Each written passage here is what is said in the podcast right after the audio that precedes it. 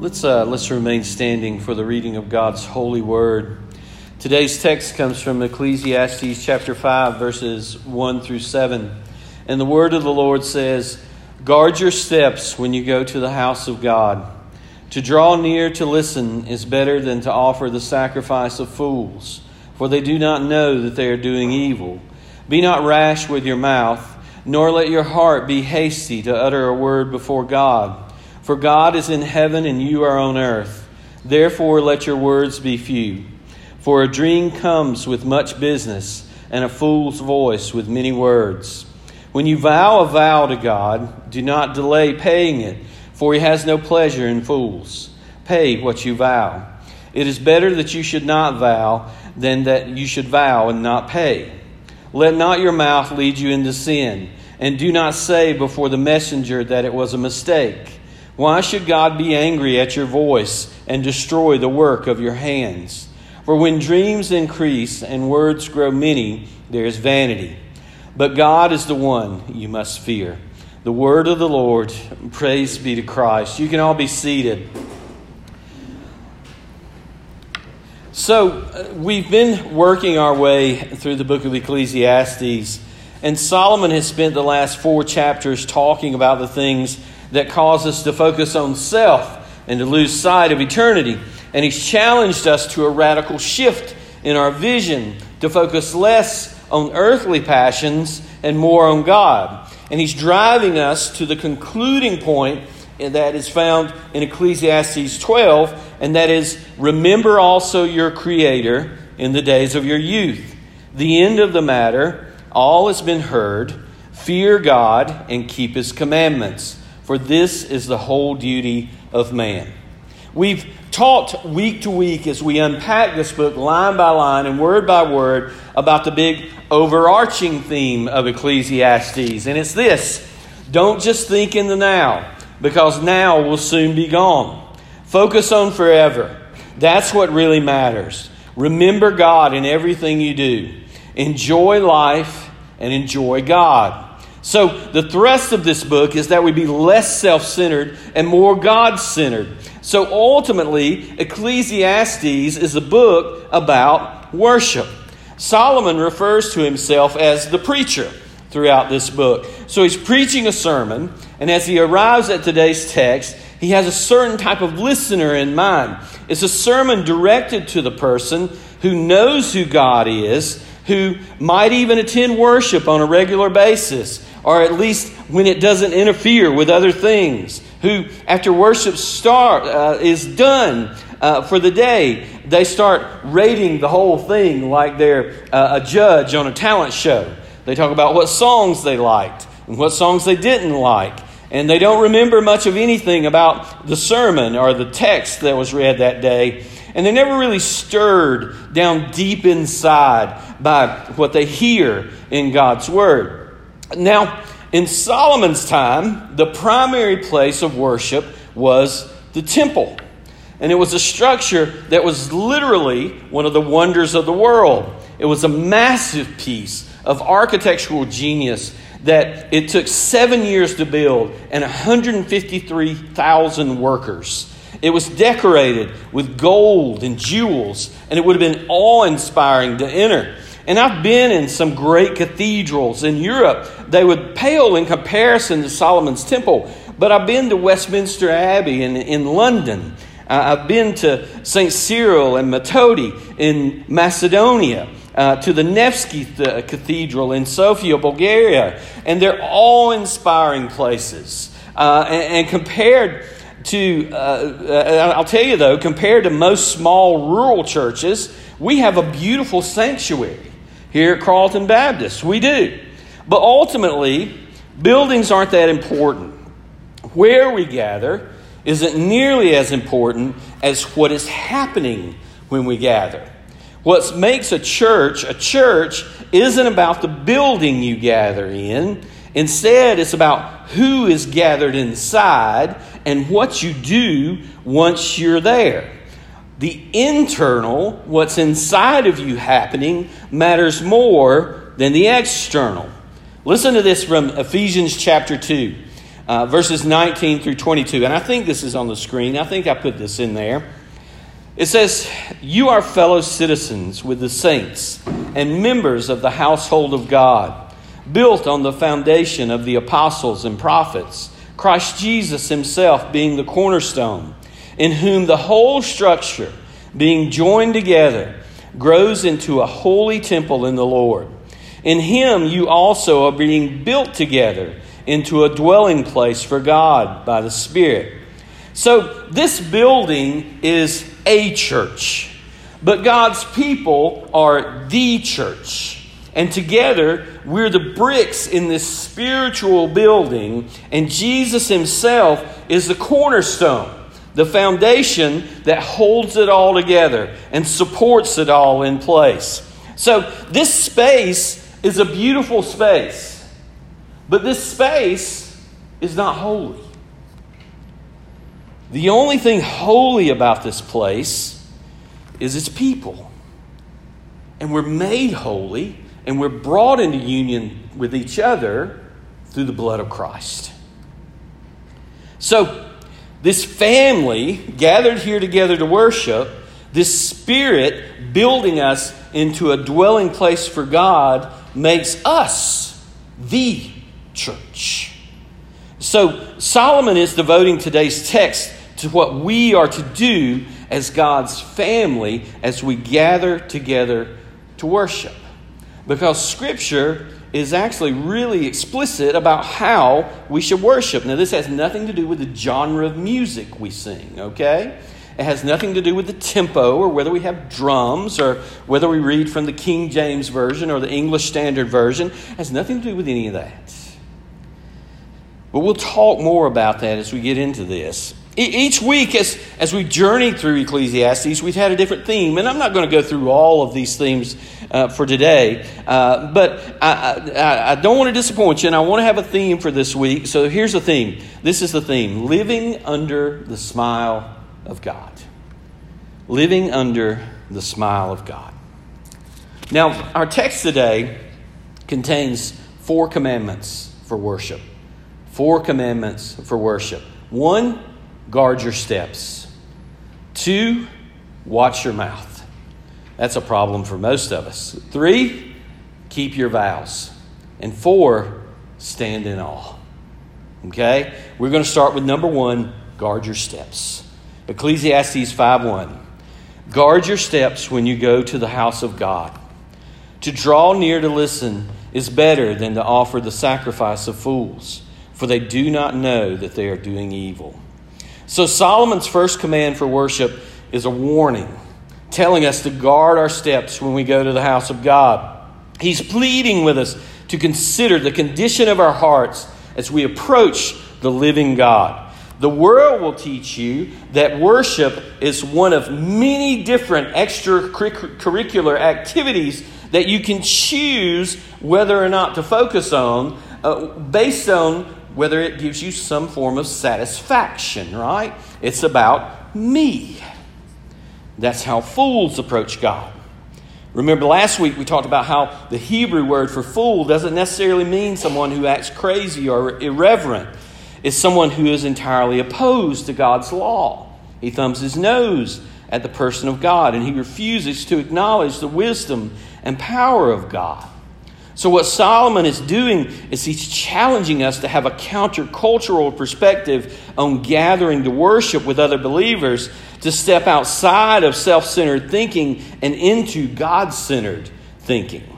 So we read this passage earlier from Romans twelve. It said, "Present your bodies as a living sacrifice, holy and acceptable to God, which is your spiritual worship. Do not be conformed to this world, but be transformed by the renewal of your mind." What if, instead of thinking of church as a chore we must endure, we began to see this gathering of believers as a community, as a family, that we didn't want to do life without? What if, instead of having to worship God as a possibility among many other possibilities, we made it a fixed point on our calendars and in our day planners and in our phone reminders? In Nehemiah ten thirty-nine, the people of Jerusalem said, "We will not neglect the house of our God." They made a promise.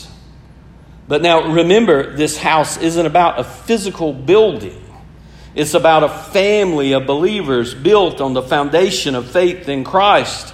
So they're saying, we're going to support this house with our presence. We're going to support this house with our giving. We're going to support this house with our service. We're making worship a fixed point on our calendars. We don't have to wake up on Sunday and think, I could go do this, or I could go do that, or I could take the kids here, or go see so-and-so, and I could experience this event today. What if we woke up on Sundays and looked at our families and said, we are not going to neglect the house of the Lord? When you're using your G P S in your vehicle, you don't get in and say to your phone or to your car or whatever you use, just go ever, wherever you think I might get some good feeling today. That would be foolish, wouldn't it? Because there's no telling where you would end up.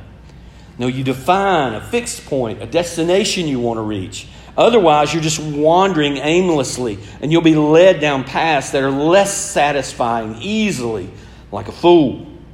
The writer is telling us to watch the direction we're walking, to guard our steps, to define our fixed point, and to focus on God and the family of God.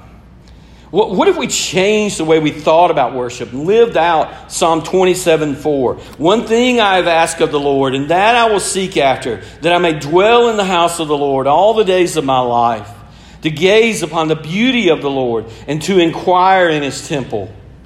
And the psalmist echoed this in Psalm eighty-four when he wrote, "How lovely is your dwelling place, O Lord of hosts. My soul longs, yes, faints for the courts of the Lord. My heart and flesh sing for joy to the living God. For a day in your courts is better than a thousand elsewhere. I would rather be a doorkeeper in the house of my God than to dwell in the tents of wickedness. For the Lord God is a sun and shield. The Lord bestows favor and honor. No good thing does he withhold from those who walk uprightly. O Lord of hosts, blessed is the one who trusts in you."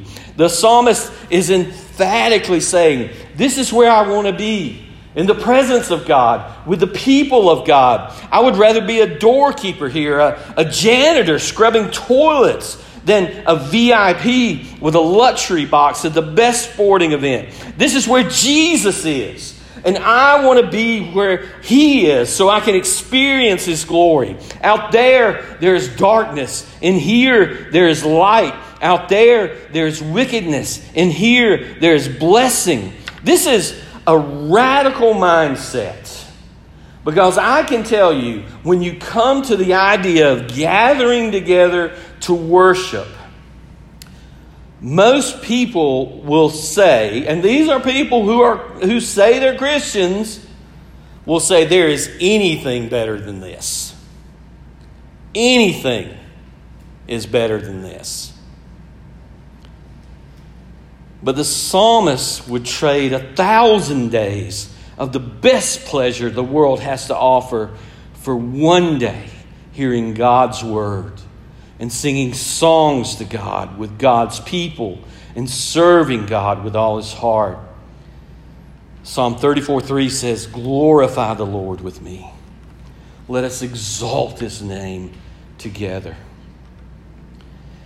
I, I want you to understand, this is it's not about church attendance. It's not about dressing up and showing up. It's about tuning in, getting your heart in time with the drumbeat of Jesus.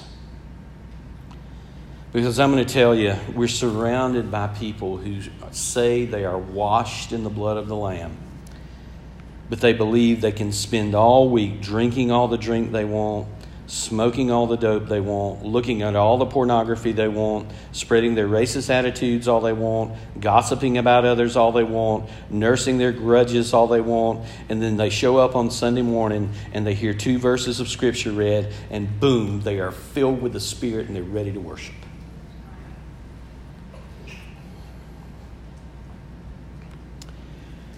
There's no magic button that you can press to be prepared to worship God. Alistair Begg makes a great analogy in regard to this. He said, if you're carrying a glass of water and someone bumps into you, it's water that's going to spill out. If you're carrying a glass of Coke and somebody jumps into you, it's Coke that's going to spill out. Whatever you're putting inside of yourself all week long is what's going to spill out no matter who bumps into you. So we have to prepare our hearts for worship by worshiping and being in the Word all week long. This is not, I'll, I'll tell you, Daniel and I, we, we kind of grew up in ministry at a very large church, two thousand people. And Sunday morning worship was the end zone. And in fact, I heard the leadership there refer to it as the end zone for the week. This is where we scored the touchdown. This is where we pass the offering plate and it's overflowing. This is where we have tons of people coming to the altar. This is where the musical show that's going to be put on is going to be better than any other show in Northeast Georgia. It, it was the touchdown. But I'm going to tell you, gathered worship is not intended to be the end zone. It's intended to be the huddle, where you gather together and you prepare yourself to go out for the rest of the week. And you lay your burdens down, and you lay your struggles down, and you lay your sins down, and you're strengthened, and you're encouraged, and you're corrected through the hearing of the Word of God and through worshiping with the fellow saints. We need this huddle, or we don't have direction. The first command of worship is to guard your steps. And then the second command is this: watch your mouth. Ecclesiastes five, verses two and three. Do not be rash with your mouth, nor let your heart be hasty to utter a word before God. For God is in heaven, and you are on earth. Therefore let your words be few. For a dream comes with much business, and a fool's voice with many words. Our God is a God who speaks. Hebrews eleven three says the universe was created by the word of God. And Hebrews one three says that it's held together by the word of his power. Everything we see and everything we can't see is the result of a word spoken by God. And that being said, the Bible, in comparison to other writings, though, is a relatively small book. It contains about seven hundred fifty thousand words. And to keep that in context, the writings of Shakespeare have about nine hundred sixty thousand words.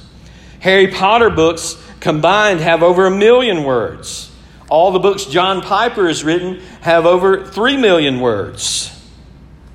But Jesus was limited in his words. John eight twenty-eight says that he only spoke the words the Father gave him to speak. John sixteen twelve says he could have spoken more, but he didn't. Ephesians four twenty-nine said he only spoke words that gave grace to his hearers. So Jesus' words were centered on God and God's people, building them up, correcting them, teaching them, leading them into relationship with God and each other. If you talk too much, you're eventually going to say something foolish. At our house, we have a, a group text with some of our friends, and sometimes it gets a little out of hand. And my wife will tell you most of the time that's because of me.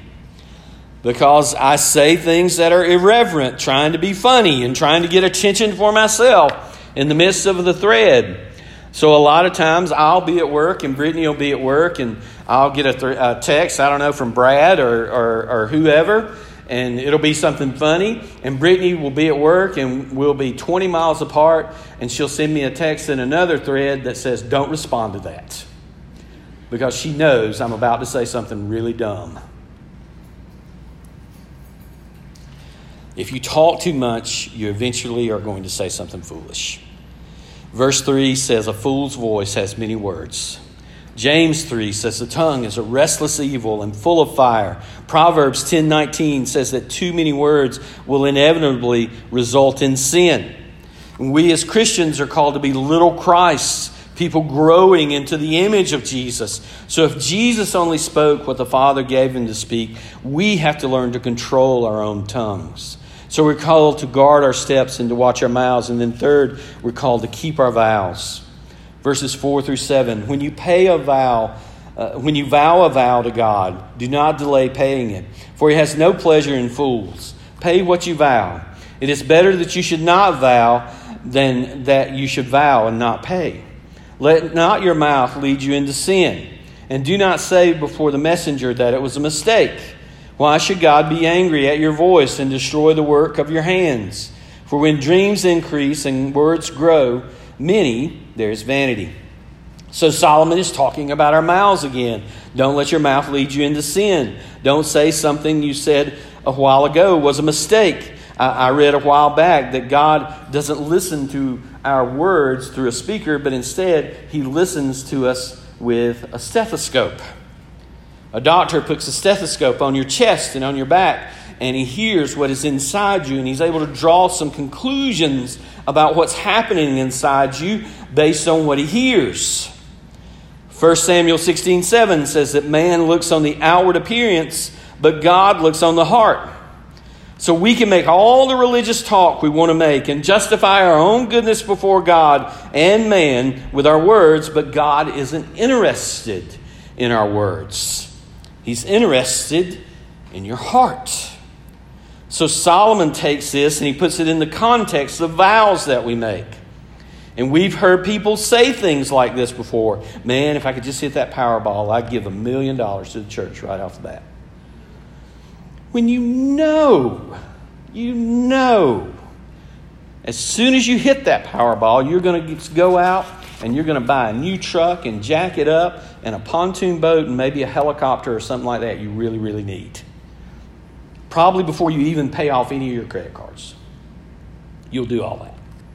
Or maybe you're in a really emotional worship service and the preaching was actually good that Sunday. Maybe you're visiting another church, right? And uh, and you said, God, I'm giving my whole life to you. I'm taking up my cross and following you. I'm giving up this or that. I'm doing it all for you. And, and this wave of emotion, right? Or, or maybe you were in trouble or you were sick or you had a problem and you said to God, God, if you'll fix this, then I'll do this and this and this for you. In Matthew five thirty-seven, Jesus tells us to let our yes be yes and our no be no. Don't make promises to God that you don't intend to keep.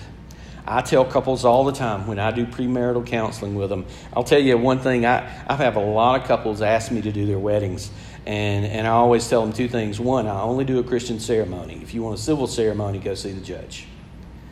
And I tell them, two, you have to do premarital counseling.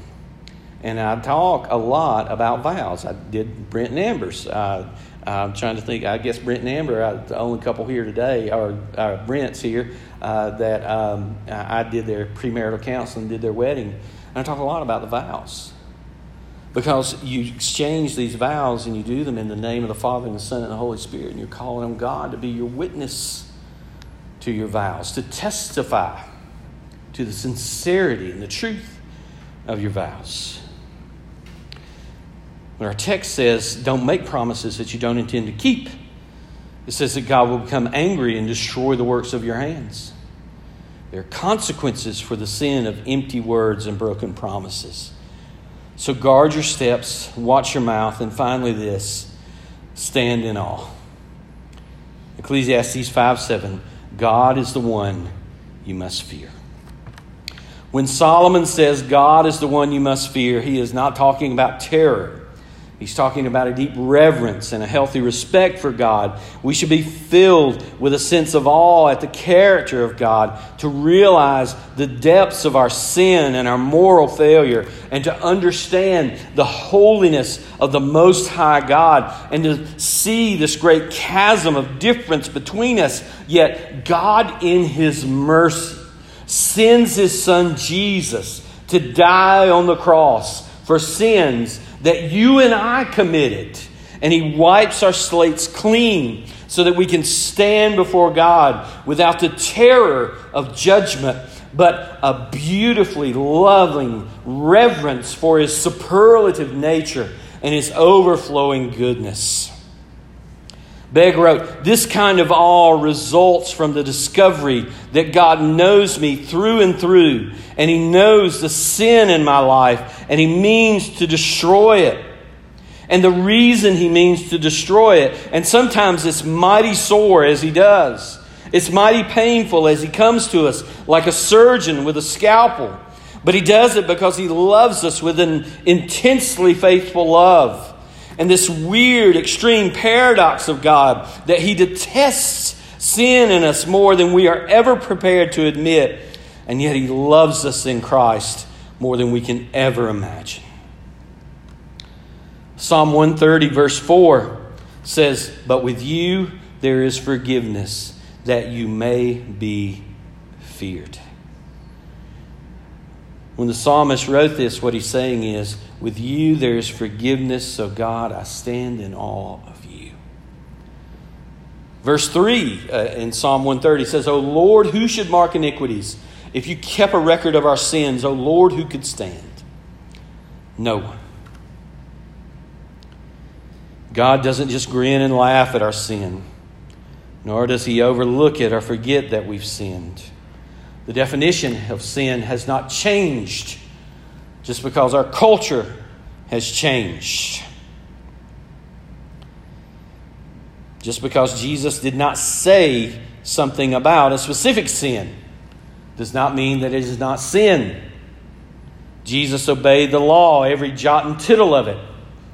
And He revered the law because He wrote the law. Jesus honored the law, and He completed the law, and He fulfilled the law. He did not eradicate it. Sin is sin. No matter what the president said is, says is sinful, no matter what the government says is sinful or not sinful, no matter what your neighbors or your coworkers or your friends says is sinful and not sinful, sin is sin. And God is just and holy, and sin must be punished. If it's not, then He's not just.